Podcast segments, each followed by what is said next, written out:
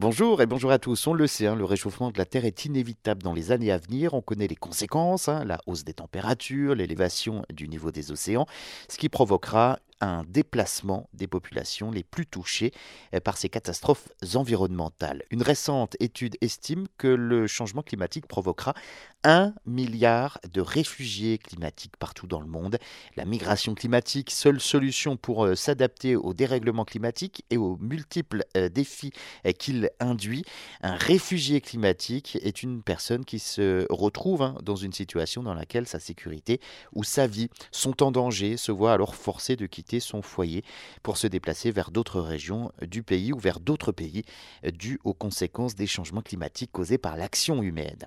Des déplacements forcés liés au changement climatique ne sont ni une hypothèse ni une projection, puisque le Haut Commissariat des Nations Unies pour les réfugiés calcule qu'en moyenne depuis 2008, 21,5 millions de personnes ont été déplacées chaque année de force à cause des catastrophes telles que des ouragans, des cyclones, des typhons, des tempêtes ou encore des inondations entraînant sécheresse, désertification, euh, montée du niveau de la mer et provoquant également donc de graves crises alimentaires et humanitaire.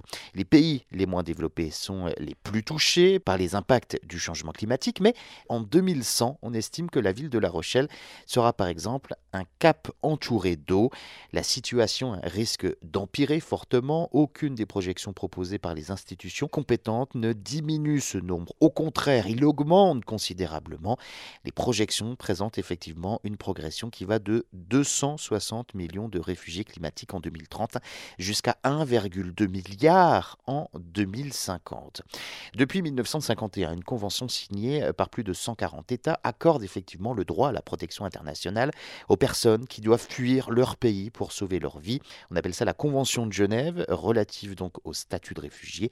Mais aujourd'hui, on devient réfugié si notre vie est en danger du fait de sa race, de sa religion, de sa nationalité, de son appartenance à un certain groupe social ou à ses opinions politiques. Mais le statut statut de réfugié climatique n'existe que dans la réalité. Dans les faits, aucun accord de profondeur a été convenu internationalement, ce qui permettrait donc de protéger ces réfugiés au XXIe siècle. Chaque année, des millions de personnes continuent donc d'être contraintes de tout quitter pour échapper aux conséquences du changement climatique.